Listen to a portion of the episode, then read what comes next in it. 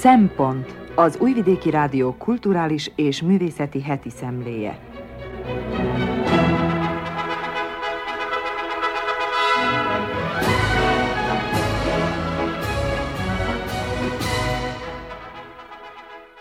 Jó napot kívánok, köszöntöm a Szempont hallgatóit. Madár Anikó vagyok, a mai adás szerkesztője.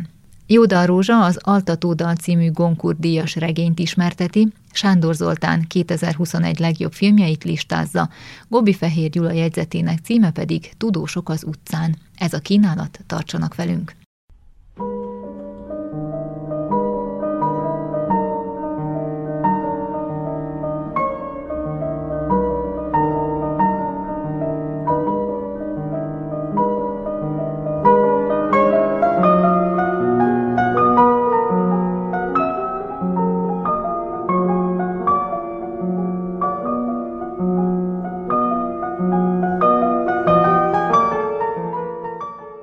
Életek vakvágányon. Leila Slimani Altatódal című Goncourt díjas regényét Jódan Rózsa ismerteti.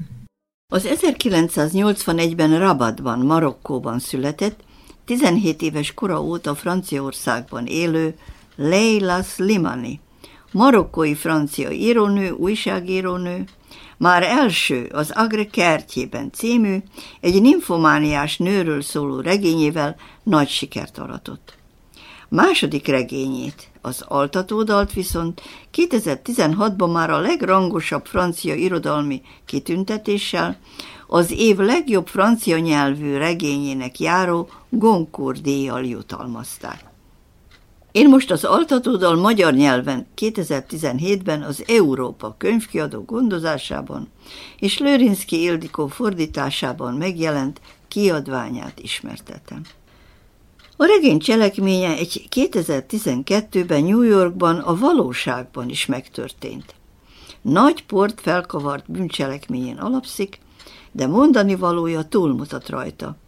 Hisz a thrillerszerű kétszeres gyermekgyilkosság és öngyilkosság történet egyszerre szól a kétségbejtő és mindent befonó társadalmi nyomorról, a gyermekvállalás és a karrierépítés máig megoldhatatlannak tetsző zsákutcájáról, az Európába özönlő, s ott maguknak helyet kereső színesbőrűek és más-más értékrendet, szokásokat magukénak valló embersorsokról, az uralkodni és parancsolni vágyás eltörölhetetlenségéről, a szűkölő, görcsös megfelelni vágyásról, a csonka családok deformitásáról, a lelkélet sokszor kibogozhatatlan bonyolultságáról, az egyén érzelmi sérülésének egész életére való meghatározó kisugárzásáról és befolyásolásáról, a feloldhatatlan magánytól, magára hagyatottságtól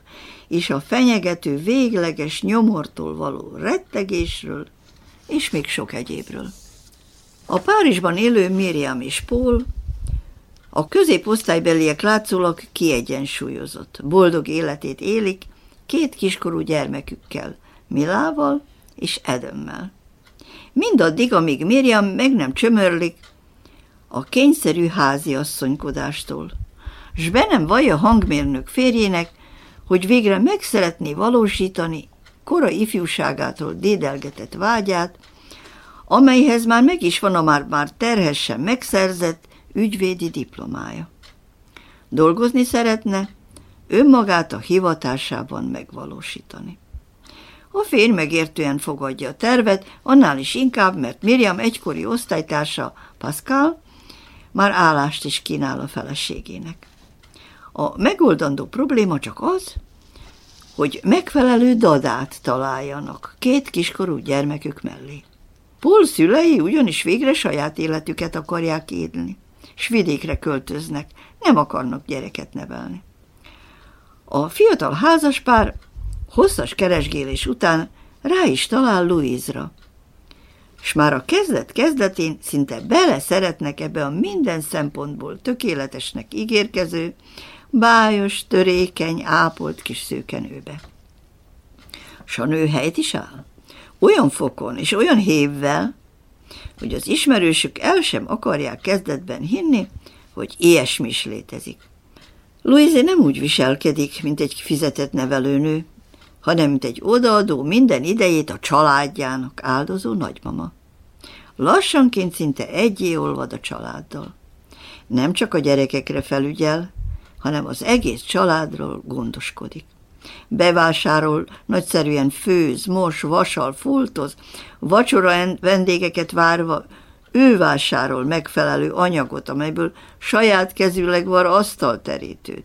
Elsőrendű főztjével minden vendég ízléséhez is igyekszik igazodni.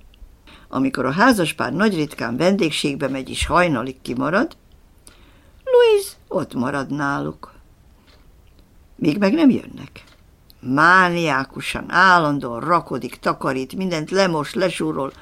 A mellett állandóan fiatalos, fit, babarca kipúderezve, szempillája kifestve, kispirálozva, körme rózsaszínűre lakkozva. A házaspár fellélegezve úgy érzi, megfogta az Isten lábát. Valósággal kivirágzik.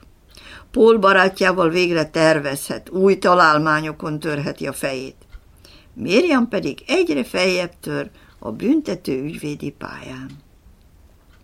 Ha sok és érdekes az ügye, sokszor éjjel is bent marad az irodájában. Sok mosolyog, ha a kollégái megkérdezik. Mond, neked nincsenek gyerekeid? A gyereknevelés teljesen rábízzák Louise-ra. S ő szenvedélyesen fürdet, etet, játszik, bújócskázik, társasjátékozik a kicsikkel. Mila születésnapjára az eseménytől valósággal felajzva, léggömbökkel, füzérekkel díszíti fel a szobát, tortát süt. A vendéggyerekek számára is rodeós és más játékokat talál ki. A hádán cipeli valamennyi lurkót, bérkózik velük. Az édesanyja csak egy későn hazaérkező vendég lánya születésnapján. Majd hamarosan vissza is vonul a szobájába az aktuális ügyiraton dolgozni.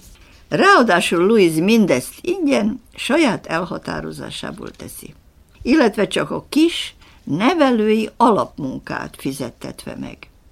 Igaz, eleinte a házaspár is együtt kávézgat, borozgat vele, görögországi nyaralásukra is magukkal viszik, ahol Paul úszni tanítja Louis-t, aki családtagnak kezdi érezni magát. Bérelt szegényes kis garszonyában ki sem csomagol a holmiát tartalmazó kartondobozokból. Csak aludni jár haza. Sőt, amikor munkaadói gyerekestől ismét nyaralni mennek, Louis titokba visszalopózik a lakásukba. Ott étkezik a hűtőben talált maradékokból, tévézik, gyakran forró zuhanyfürdőket vesz, arcát, testét Miriam válogatott krémjeivel kenegeti, s lehúzott spaletták mögött hetekig ott is alszik. Megszállottan tartozni szeretne végre valahová, s úgy érzi végre megtalálta az őt befogadó meleg fészket, amelyet kemény, odaadó munkájával tulajdonképpen ő tart össze. Ám semmi sem tarthat örökké, s minden tiszta, fényes lapnak nagyon is megvan a sötét, olykor éj sötét fonákja. A nagyszerűen felépített, végig lebilincselő, a történetek gyökeréig, a személyiségek legmélyebb lelki rejtett bugyráig is lehatoló regényből megtudjuk, hogy igen, Louis minden neveltjét imádta. Egyetlen saját lányát, szerelem gyerekét, Stéfanét viszont elhanyagolta. Igaz, kezdetben még magával cipelte az őt éppen foglalkoztató családok nyaralásaira, Ám a jómódú családok nem jó szemmel nézték, hogy a proli gyerek az ő gyerekeikkel közösen sütteti magát a napon. Medencéjüknek a közelébe se engedik. Külön adnak neki enni, és amikor az új trambulinon mesteri, bravúros ugrásokat produkál, amelyeket a gyerekek az örömtől sikongva nyugtáznak, figyelmeztetik az anyát. Máskor ne hozza magával kinőtt, kopott fürdőruhájú kislányát. Stefania, amikor édesanyja kezdetben még otthon vezetett bölcsődét, napközit, nyolc évesen már tudta, hogyan kell pelenkázni és előkészíteni a cumisüveget. Odaadóan és ügyesen serénykedett. Amikor anya már más lakásokban vállalt időszakos babaőrzéseket, szintén el-elkísérte, és berzenkedett magában, amikor látta, hogy a kicsik gyakran megütik Louis-t, és gyarlokoskodnak felette. Azt is nehezményezte, hogy az anyja kéretlenül is elmosogat, szivacsal végig törli a konyhában a munkalapot. Elrakodik, összehajtogatja a család szerte haigált holmiát. Nem a te dolgod a mosogatás, hajtogatta Stefani. Gyere, ülj le mellém. De Louise imádta ezt a szerepet. Boldogan figyelte a szülők elragadtatott arcát, akik hazatérve megállapították, hogy a babysitter mellé takarítónőt is kaptak. Ingyen. S míg kis neveltjeinek szülei helyett gyakran ő ment be az óvodába és a szokásos megbeszélésekre, saját lánya iskolai megbeszélőin sohasem jelent meg. Akkor sem, amikor pedig már Stefani kamaszkorában ismételten és egyre erélyesebben hívták, hívogatták. Zsaknak, lusta és morózus férjének és a kislányának is csak ritkán és rendszertelenül főzött. Sokszor lehűtve, lábaskákba porciózva várta őket a hűtőben az étel. Amikor viszont a magára hagyott, voltak éppen a maga fonásából felnövő és lassan elkanászotó Stefanit eltanácsolják az iskolából, félholtra veri. A nevelőapa szemtelenül nézi végig a jelenetet. A kamaszlány erre vörösre festi a haját, cigizni és csavarogni kezd. Majd egyszer csak végre elmegy otthonról. Eltűnését Louis jelenti ugyan a rendőrségnek, de a szomszédasszonyok nem kis megrökönyödésére tovább nem érdeklődik felőle. Mintha már nem is érdekelné, éle, hale. A rajongásának igazi tárgyai az általa éppen nevelt, tejszagú kisbabák, akikre tényleg nem sajnál sem időt, sem energiát. Habár bizonyos furcsa előjelek ezekben a szenvedélyes játszadozásokban is meg-megmutatkoznak. Milával és Edemmel imád bujócskázni. Gyakran szándékosan úgy elbújik, hogy ne találhassák meg.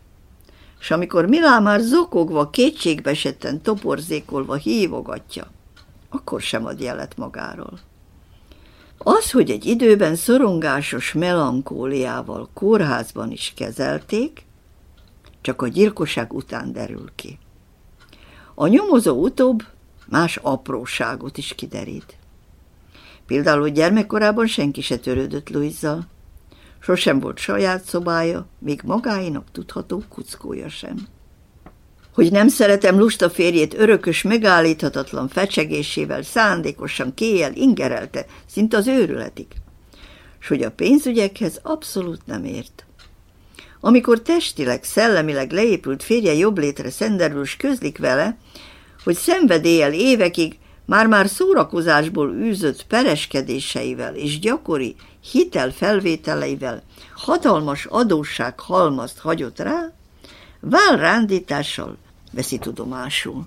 Szó nélkül kiköltözik az elárverezett családi házból, és megpróbál nevelőnösködésből megélni. Nem fogja fel, hogy az adóhivatal rajta akarja majd behajtani az óriásira duzzadt adósságokat. Úgy tesz, mint a struc. Homokba dugja a fejét, azaz nem válaszol az egyre sürgetőbb felszólító levelekre.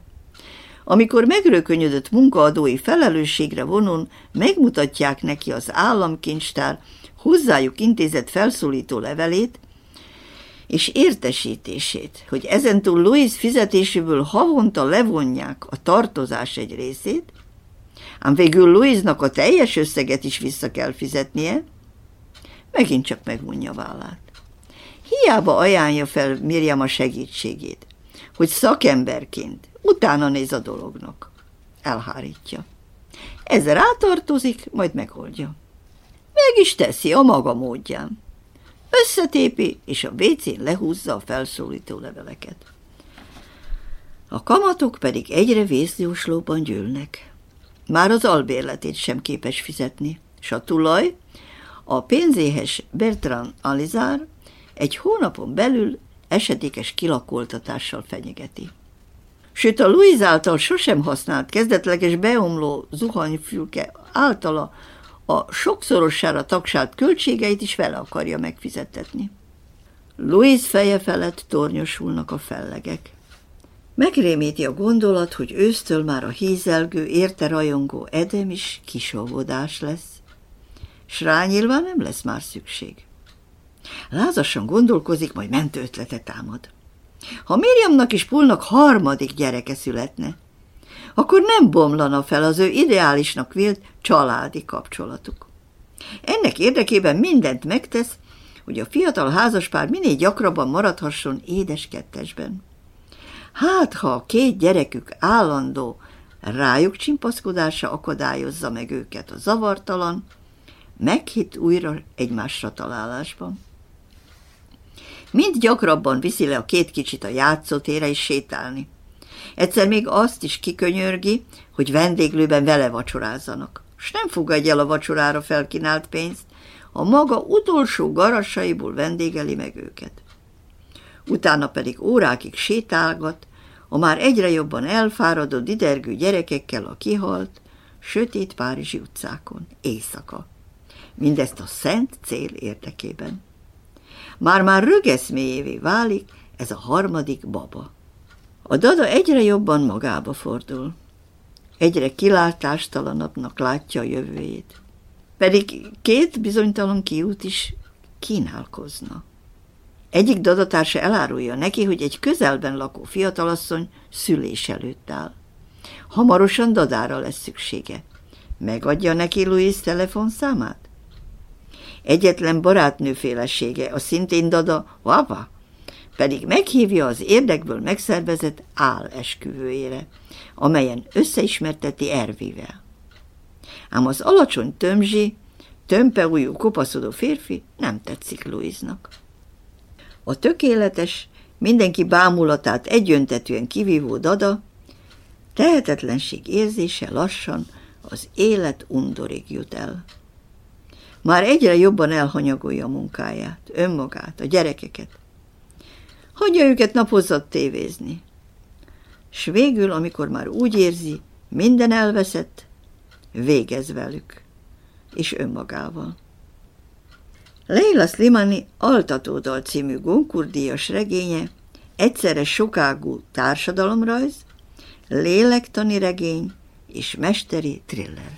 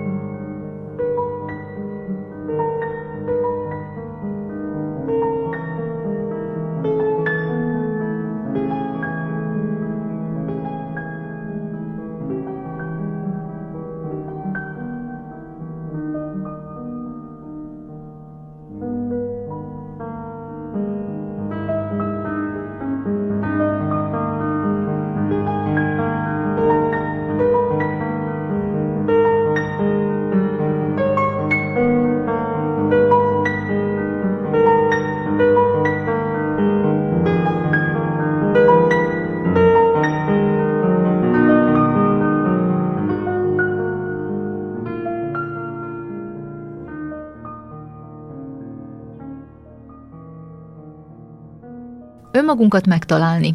2021 legjobb filmjei Sándor Zoltán listája. Izgalmas filmekből nem volt hiány az elmúlt esztendőben. A tavalyi év legjobb 15 művét tartalmazó lista elkészítése során mintegy 60 alkotást vettem figyelembe. A filmlajstrom teljes egészében egyéni ízlésemet tükrözi, elkészítése során a 2021-ben készült, fesztiválon vetített streaming szolgáltatóra felkerült, illetve Szerbiában és Magyarországon a tavalyi év folyamán bemutatott filmeket vettem figyelembe. Még mielőtt azonban kitérnék a listára került filmekre, röviden szólnék néhány kimaradt alkotásról. Mindenek előtt felhívnám a figyelmet Joel Cohen Macbeth tragédiája című művére. Az elvárásokkal ellentétben a rendező nem nyúl hozzá az eredeti drámához, sőt, mintha az lenne a szándéka, hogy minél hülyebben, szimpadiasabban adja vissza a Shakespeare darabot.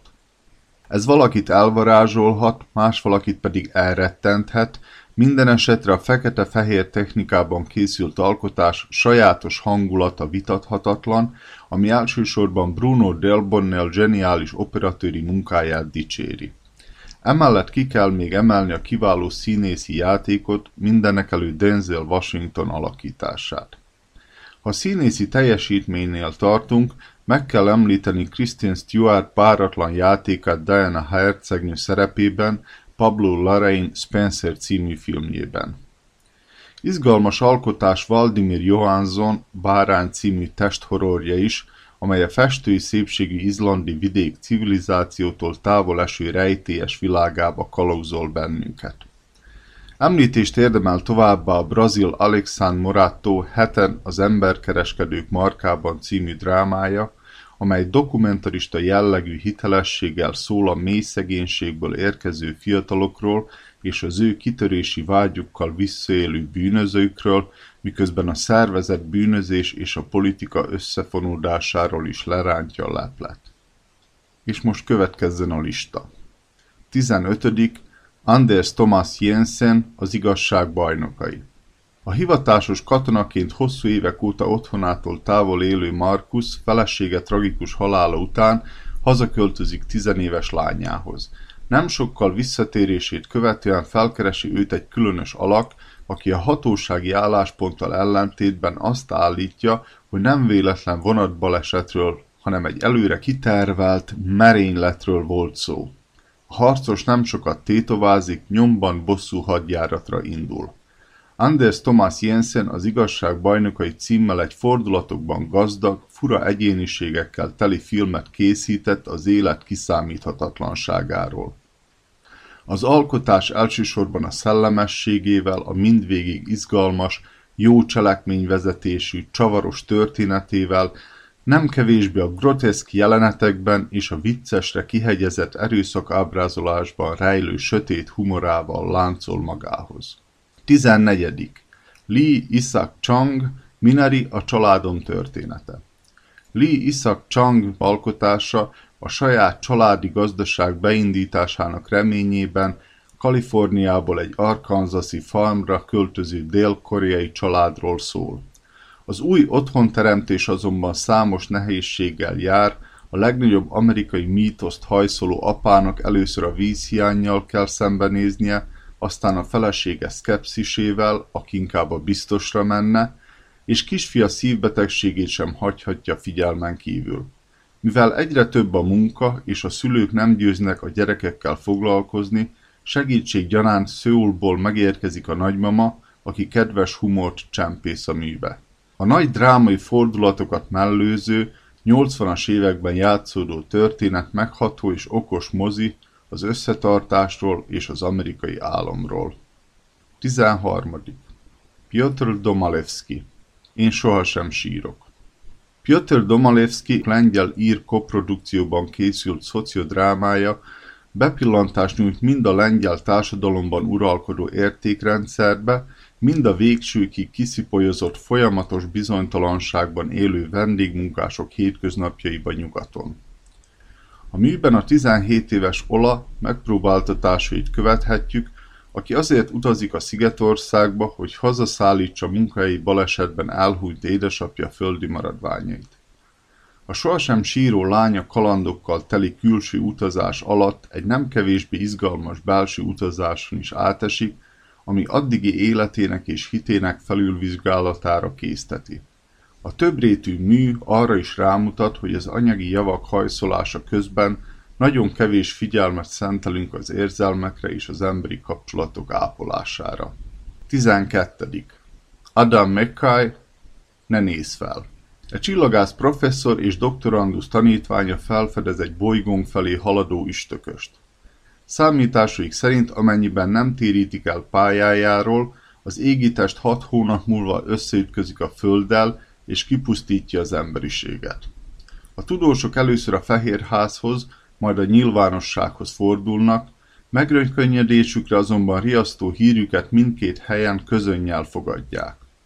Az emberi butaság okozza majd a föld vesztét.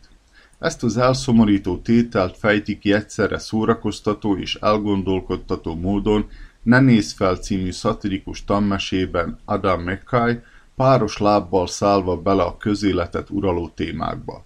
Szinte kiállt az áthallás a klímaváltozás kezelésével kapcsolatban, és mint a filmből is tapasztaljuk, ezen a téren is a tudomány vesztésre áll a politikával szemben. 11. Mária Schrader, Én vagyok a te embered. Az ókor kutatóként dolgozó Almának a főnöke felajánlja, hogy vegyen részt egy rendkívüli kísérletben. Ha vállalja, hogy három hétig együtt él egy humanoid robottal, megkaphatja a kutatási összeget egy rég tervezett projektjéhez. A nő vonakodva ugyan, de vállalja az alkut, és hazaviszi a sármos, brit akcentussal beszélő Tomot, akinek egyetlen célja, hogy boldogát tegye befogadóját. Almának azonban nem olyan férfira van szüksége, aki mindenben a kedvében jár, ezért gyorsan túladna Tomon. Ám a fejlődőképes robot nem hagyja annyiban, csak is a nő érdekében megtanul nemet mondani. Maria Schrader Én vagyok a te embered című filmjében szellemesen közelít a mesterséges intelligencia és az ember kapcsolatának kérdéséhez, arra keresve a választ, hogy mi az, ami emberré tesz bennünket. 10. Ridley Scott, az utolsó párbaj. Az utolsó párbaj című alkotás három különböző szemszögből elmesélt izgalmas történet barátságról, árulásról és bosszúról. A megtörtént események alapján készült mi a 14. századi Franciaországba kalauzol bennünket, az akkori viszonyokat boncolgatja, azon belül is a nők helyzetét vizsgálja. A film a Matt Damon és Adam Driver által alakított két nemesi születésű úr viszonyát dolgozza fel. A külső hatások és társadalmi körülmények akárcsak személyes habitusuk következtében az egykori barátok lassan elhidegülnek egymástól, kapcsolatuk idővel visszálkodásba csap át, ami végül odáig fajul, hogy a sérelmeket csak egy halálig tartó bajvívás orvosolhatja. Ridley Scott látványos, elgondolkodtató és élvezetes filmet készített egy remekül kivitelezett párbaj jelenettel a fináléban. 9. Jane Campion a kutya karmai közt. Montanában járunk az 1920-as években. A film középpontjában egy marha farmot működtető, meglehetősen tehetős testvérpár áll. A halk és szelíd George igyekszik mindig kultúremberként viselkedni, míg Phil ezzel ellentétben mindennél többre tartja a kétkezi munkát és a cowboy romantikát. Egy ízig-vérig megkeseredett, cinikus figura, aki minden egyes megnyilatkozásával megsért, megbánt vagy megaláz valakit. Filt rettentően rosszul érinti, amikor fivére úgy dönt, hogy kiköltözik a közös szobából, és elveszi a szomszéd településen éttermet működtető özvegyet. Amint az asszony feminin külsejű kamasz fiával a farmra költözik, Phil lélektani hadviselésbe kezd. Jane Campion a Kutya karmai közt című alkotása egy neo-western külsőbe bújtatott pszichológiai dráma, amelynek a muníciót a szereplők egymás közti viszonya és személyes drámája egyaránt szolgáltatja. Benedict Cumberbatchnek az ellentmondásos Phil szerepében nyújtott rendhagyó alakítása mellett a film legnagyobb erőssége az, ahogyan a rendező képes váltogatni a szereplői nézőpontokat a cselekményvezetés közben.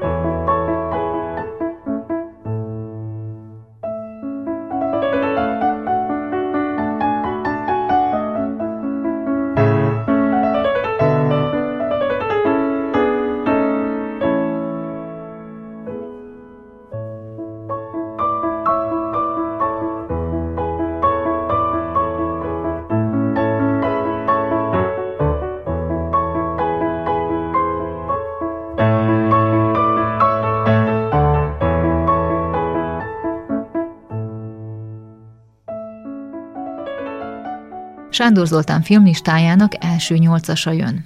Nyolcadik. Jan Komassa, Hater, a gyűlölet új arca. Jan Komassa alkotása a marketing ügynökségek által befolyásolt társadalom működését veszi górcső alá. A téma feldolgozásához a lengyel rendező ügyesen használja fel a megbojdult Európa legégetőbb kérdéseit, ambiciózus antihőse intelligens szociopataként célja eléréséhez válogatás nélkül skrupulusmentesen felhasznál mindenkit, aki az útjába kerül. A film az egyéni érdekeket szolgáló propaganda, az internet nyújtotta manipulációs lehetőségek, az álhírek, a virtuális visszaélések és a közösségi oldalak árnyoldalának a veszélyére hívja fel a figyelmet, rámutatva arra, hogy a modern kommunikációs eszközöknek köszönhetően a jól irányított gyűlöletbeszéddel nagyon könnyű felszíteni az indulatokat egy egyébként is megosztott társadalomban. 7. Pedro Almodóvár párhuzamos anyák. Két egyedülálló nő ugyanazon a napon ad életet lánygyermekének. Egyikük terhességesen volt tervezett, csak hogy míg a középkorú Jeniszt örömmel tölt el anyává válása, a kamaszkorú Anna traumaként éli meg anyaságát. A párhuzamos anyák tartalmaz mindent, ami egy Pedro Almodóvár filmtől elvárható. Megható melodrámát, bonyolult emberi kapcsolatokat, váratlan fordulatokat, harsány színeket, emlékezetes színészi alakításokat, mindenekelőtt Penelope Cruz részéről, ezen felül a szerzői opus tekintetében egy újdonság is fellelhető a műben, a spanyol polgárháború traumatik a spanyol polgárháború traumatikus örökségének a bevonásával a történetbe, az új spanyol film kiválósága nyitott a közéleti kérdések iránt, hiszen a két anya összefonódó élettörténete sajátos metaforája a 20. századi spanyol történelem legvészterhessebb időszakának. 6. Chloe Zhao, a nomádok földje Miután a USG bezárta üzemét a Nevada állambeli Empire-ban, a bányaváros lakói elveszítették munkájukat és kénytelenek voltak elhagyni otthonukat. A gazdasági összeomlást követően a megözvegyült Fern is bepakol furgonjába és útnak indul, hogy a társadalmon kívül modern nomádként folytassa életét. A középnyugaton játszódó A Nomádok Földje című road movie Fern mindennapjain és megpróbáltatásain keresztül bepillantást nyújt a nomádok alkotta szubkulturális közösség életébe. Az alapszituációból kiindulva Chloe Zhao rendező némi kapitalizmus bírálatot is megfogalmaz, ám a film elsősorban a gyászról és az útkeresésről szól. A mű legnagyobb erőssége a Fernt alakító Francis McDormand megnyerő játéka és a gyönyörű kameramunka, amely a táj lírai szépségébe és a vidéki Amerika szürke hétköznapjaiba egyaránt bepillantást enged. 5. Jasmilas Bánigy, Quo Vadis Aida A délszláv háború egyik legtragikusabb fejezetébe, a szrebrenicai népírtásba nyújt betekintést Jasmilas Bánigy Quo Vadis Aida című alkotása. A film a szörnyűségeknek a női megtapasztalására fókuszálva az ENSZ fordítójaként dolgozó Aida küzdelmét követi nyomon. A Jászná Gyuricsics nagyszerű alakításában életre keltett asszony, anya és feleség minden tőle telhetőt megtesz annak érdekében, hogy az elszabadult indulatok közepette megóvja két fiát és férjét. A filmben egyetlen vérengzős jelenetet sem látunk, ettől függetlenül a mű mindvégig magasan tartja a feszültséget, és olyan hatásos filmnyelvi eszközöket használ, amelyektől a nézőben pillanatokra megdermed a vér. A Quo Vadis Aida egy háború ellenes történet, amely széles körben elkerüli a politikai propagandát. A záró képsorokban a rendezőnő a háború és az erőszak emberekre gyakorolt hosszú távú következményeire is rámutat. Negyedik. Alexander Nanau kollektíva Alexander Nanau dokumentarista és nagyjátékfilmes elemekkel egyaránt rendelkező műve elrettentő visszaélésekről rántva le a leplet, a korrupció legmélyebb bugyréba kalózol bennünket. A kollektíva cselekménye onnan indul, hogy 2015-ben egy bukaresti klubban keletkezett tűzben mintegy 30 fiatal életét vesztette, 180 szemét pedig kórházba szállítottak. Mivel a baleset a hatósági ellenőrzések szabálytalanságának eredményeképpen történhetett meg, tömeges tüntetések robbantak ki, ami a kormány bukásához vezetett. A sajnálatos történet azonban itt nem ért véget, hiszen a nem életveszélyes égési sérülésekkel kórházba került fiatalok közül még 30-an elhunytak bakteriális fertőzés folytán. Katalin Tolontán újságíró csapatával nyomozásba kezd, és mint csak hamar kiderül, a tragikus események azért következhettek be, mert a bukaresti kórházakban éveken át sokszorosára hígított fertőtlenítőszereket használtak. Az oknyomozás folytatódik, s mint láthatjuk, az egyre szövevényesebb szálak egyre befolyásosabb személyekhez vezetnek. Hitelessége mellett a film hamisítatlan politikai thrillerként működik, hatásosan mutatva rá a társadalom rákfenéjeként burjánzó korrupció pusztító következményeire. Harmadik. Shannon Murphy, amíg tart a nyár. Első pillantásra a 16 éves Milla és a 23 éves Mózes teljesen külön világ. A lány visszafogott mintadiák, a fiú pedig egy felelőtlen, csavargó, lecsúszott junkie. Milla jómódú szülei nyugtalankodva figyelik a két fiatal között kialakuló románcot, s bár alig ha tetszik nekik a fiú, megengedőek maradnak, hiszen tisztában vannak vele, hogy Mózes lányuk nem csak az első, hanem egyben az utolsó szerelme is. Számos film foglalkozott már halálos betegségben szenvedőkkel, és ezek az alkotások témájukból eredően rendszerint nyomasztó hangvételűek. Ezzel ellentétben Shannon Murphy Amíg tart a nyár című első játékfilmje végtelenül életigenlő alkotás. A mű megdöbbentő nyitottsággal mesél betegségről, párkapcsolatról, függőségről, a súlyos téma humorba ojtott megközelítése egyáltalán nem megy a mű drámai erejének a rovására. Második. Florian Zeller, az apa. Az idős Anthony és a róla gondoskodó lánya viszonyának ecsetelésével az Apa című alkotás újszerűen nyúl a demencia problémájához, mint egy belülről az érintett egyén szemszögéből próbálva meg rávilágítani a jelenségre. Florian Zeller művének lényege a néző elbizonytalanításában rejlik, amit a rendező a tényleges valóság és az emlékező tehetség károsodásától szenvedő elme sajátos valóságérzékelése közötti határ ügyes elmosásával ér el.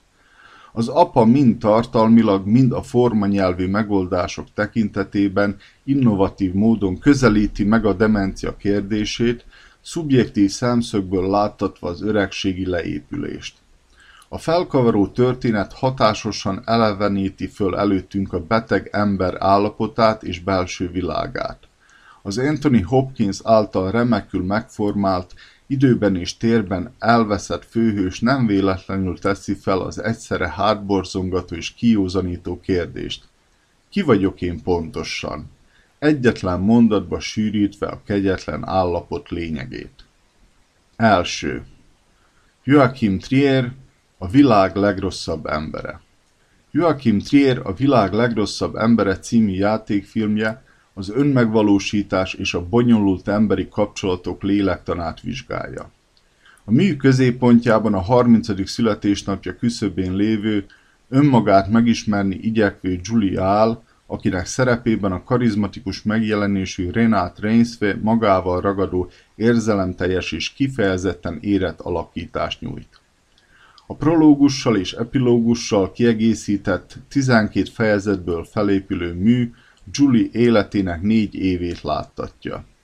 A film szerkezete lehetővé teszi, hogy az alkotás az alapszituációba ágyazva számos fontos társadalmi és filozofikus kérdésre is külön felhívja a figyelmet. S bár a mozi megmosolyogtatóan kezdődik, a bonyodalmak előrehaladtával a fejezetek egyre rövidebbek, a film hangulata pedig egyre komorabb lesz. A világ legrosszabb embere önmagunk elfogadásáról szól, egy bizonytalan felnőtt nő felnövés története a modern társadalom kihívásai közepette. játékosságával elbűvölő, hangulatában meditatív, valóság ábrázolásával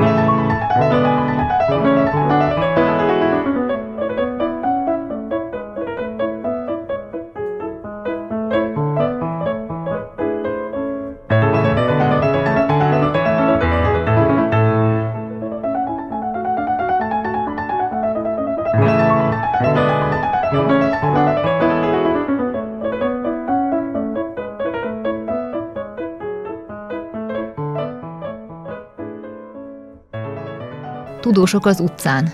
Gobbi Fehér Gyula olvassa feljegyzetét. Belelapoztam a tudományos munkáról összegyűjtött cikkekbe, amelyeket a fiókomban őrizgetek, és azt láttam, amire számítottam is. Majdnem húsz éve minden februárban tiltakozni kezdtek a tudósok, mert úgy vélték, kevés a kutatásokra szánt pénz. Két éve ez elhalasztódott ugyan júniusra, de azelőtt rendszeresen akkor kezdődött a tiltakozás meg a mérgelődés, amikor napvilágra kerültek a folyó évben adott összegek. Mivel ezt a cikket vasárnap este írom, így nem tudhatom, hogy tegnap valóban kivonultak-e a főváros utcáira a szakszervezetük vezetése alatt, mert ezt jelentették be, de akár megjelentek, akár nem a helyzet az, hogy évtizedek óta tart a csendes tiltakozás. Végső ideje, hogy az érdekükben tegyenek valamit az állami szervek. A vasárnapi lapokban megjelent Gyurgyica Jóvovicsnak, a Tudományos Kutatók Szakszervezete főtitkárának a felszólítása, miszerint a tudósok sem várhatnak tovább, ők is az utcára vonulnak, ahogy a többi szakszervezetek tagjai tették. Országunkban hivatalosan 13 ezer elismert tudós dolgozik. Közülük a többség, vagyis 53 százalékuk nő, és a még fiatalokként nyilvántartottak száma megközelíti a 2000-et. Ebből a tömegből 8000-en dolgoznak az állami alapítású egyetemeken, és 3500-an az állami alapítású intézetekben. Mondhatni, hogy néhány száz személyen kívül, akik közül egyesek magániskolákban vannak, és csupán né- néhány százan dolgoznak magánintézetekben, zömüket közvetlenül az állam tartja el. Ez persze errefelé keleten, főleg a volt szocialista államokban van így, a kapitalistáknál más a helyzet. Ott kezdetektől fogva a pénz hatalma uralkodott, és a kutatási központok főleg a nagyvállalatokhoz tartoznak, céljaikat azok tűzik ki, hiszen eredményeiket is azok használják. Közülük legtöbben azon iparkodnak, hogy cégeiknek sikeresebb termelést, esetleg olcsóbb gazdálkodást biztosítsanak.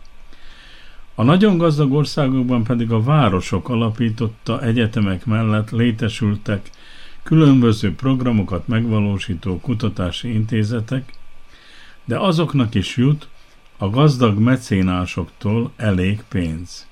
Noha, és ezt meg kell mondani, nyugaton is folyik egyfajta háború a tudósok meg a politikusok között.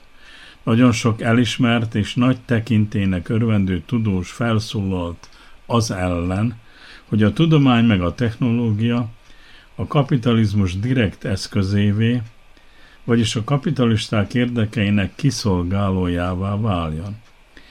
Mondom, az ottani kultúrháború még tart, akit ez érdekel, az keresse meg például Hayek erről szóló könyvét, magyarul is megjelent, még az interneten is olvasható. Gyurgyica Jóvovics tegnap előtti nyilatkozatában arról beszél, hogy a tudósoknak nálunk nincsenek törvény adta jogai meg lehetőségei. Hát ez tudtommal nem egészen igaz, hiszen mintegy öt évvel ezelőtt még azért küzdöttek, hogy változtassanak az akkor meglevő törvényen.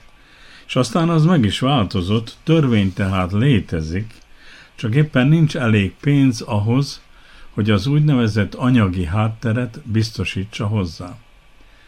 Annak idején figyelemmel is kísértem ennek a változatnak a megszavazását, de károgó varjóként akkor is elmondtam, hogy a politikusoknak könnyebb lesz a törvényt megváltoztatni, mint megfelelő összegeket biztosítani a most kezdődő vagy a még be nem fejezett kutatásra. Sajnos ez nagyjából így történt, és most láthatjuk az eredményt. A főtitkár azt is elmondja a nyilatkozatban, hogy az elégedetlenség fő oka, miszerint minden intézet a pénzosztás folyamán akkoriban megtartotta régi helyét, és néhány éve még éppen ezért küzdöttek, hogy mindenki saját helyén maradjon a sorrendben. Most viszont az a baj, hogy túlságosan nagyokká váltak emiatt a fizetések közötti különbségek. Most ugyanis az a legszembeötlőbb, hogy ugyanolyan vagy hasonló értékű munkát végzők között a különbség néhol 60-70 ezer dinár is. Ez önmagában is irritálja a kutatókat, hát még ha saját jövedelmüket összehasonlítják a jól menő IT-ben dolgozó programozókkal. A főtitkár szerint azért sem lehet a jelenlegi állapotokat tovább tűrni, mert aránylag könnyen megoldható lenne, ha a minisztérium végezni a dolgát. Hiszen törvény van, csak a tisztviselőkön múlik, hogy megfelelő rendeleteket hozzanak. Éppen a két éve kiharcolt törvény alapján. A főtitkár szerint a rendetlenség már 11 éve tart folyamatosan, pedig lehetne rajta változtatni. Szerintem, ha csak ezen múlik, a miniszter majd csak rászánja magát és kiadja az ukázt saját beosztottjainak, végezzék a dolgukat. Csak hát érdekes módon a világ egyik legismertebb filozófusa, a közgazdaságtan múlt századbeli nagy tekintéje, a már említett Friedrich von Hayek, a már említett könyvében azt állította, hogy ez egyáltalán nem pénzügyi vita – ő úgy vélte, hogy ilyenkor a jövő társadalmának a sorsáról vitatkoznak a politikusok, meg a tudósok. Egyenesen arról, hogy tulajdonképpen ki irányítja az országot, és ha a vitatkozók nem képesek kiegyezni, akkor a demokrácia utat téveszt abban az országban. Azért, mert a két legtöbb befolyással bíró két réteg, ugye, veszik össze ezek kellő megértés mellett valószínűleg helyes irányba lennének képesek irányítani a társadalmat. És itt most elmesélem azt is, hogy Hayek egyik, tőle talán még ismertebbé vált tanítványa, Karl Popper úgy vélte, ezekből a fölösleges vitákból nagy baj lesz, mert ha a vezető emberek egymásra gyűlölettel tekintenek, ha a másik félre, mint erkölcsi gonoszra, vagy mint a hitványság meg a butaság képviselőire néznek, akkor tévútra viszik az embereket, a tömegeket. Ők mindketten felrúgták saját országuk politikai vezetőinek, hogy a tudományos kutatás irányát és a tudományos eredmények szelekcióját egyre inkább a tőke érdekei, vagyis az ökonomizmus vezérlete alá helyezték, mit sem törődve ezzel, hogy mi a valóság, főleg azzal nem, hogy mi az igaz és mi nem az, ezáltal átpolitizálták még a tudományt is. Nálunk az ilyen szóváltások mindig a konkrét költségvetési pénzekről szólnak. Nos, ami az országos számokat illeti, ilyenkor előveszem az UNESCO jelentéseit, amiből kiderül, hogy a világ összes állama megkeresett összjövedelem 9%-át fordítja tudományos kutatásra. Ezt még maga Európa sem érte el. Az Unió a jövedelem 1,7%-át szánja erre a célra. Szerbia pedig ebben az összehasonlításban kisé lemarad, az uniós pénzekhez képest is. Jelenleg az 1 százaléknál tartunk. Ez most 0,50 százalékkal kevesebb, mint más európai országoknál. Körülbelül ott tartunk, ahol Bulgária meg Horvátország. Viszont ha a számokat lebontjuk egy-egy polgárra, az ő pénzére, akkor kiderül, hogy mi 131 dollárt adunk erre fejenként, míg a horvátok 201 dollárt, a magyarok meg 328 dollárt. Az a legrosszabb az egészben, hogy a vitában felszólaló tudósok egyike sem ajánlott kiárható kiutat. Mindenki csak a helyzet rossz oldalait emlegette. Többen azt is, hogy nem őrizzük meg tehetségeinket. Nehezen is őrizhetjük őket, ha nagy az űrzavar az egyetemeken, a kutatóintézetekben meg nem is nagyon lehetett álláshoz jutni. Valamelyik nap az egyik ismétlődő tüntetésen egy fiatalember azt hangoztatta, hogy ő nem hagyja magát saját szülőföldjéről előzni, és őt semmiféle módon nem zavarhatja el innen senki. Nekem meg az jutott eszembe, hány ismerősöm és hány rokonom dolgozik szerte a világon. Pedig ők is szerettek volna itthon maradni, de sajnos nem találtak erre lehetőséget. Az ilyen statisztikák mögött mindig sok emberi keserűség, fájdalom és kín rejtőzik. Ami pedig a tudományos munka pénzelését illeti, az látható, hogy megoldható, csak akarni kell.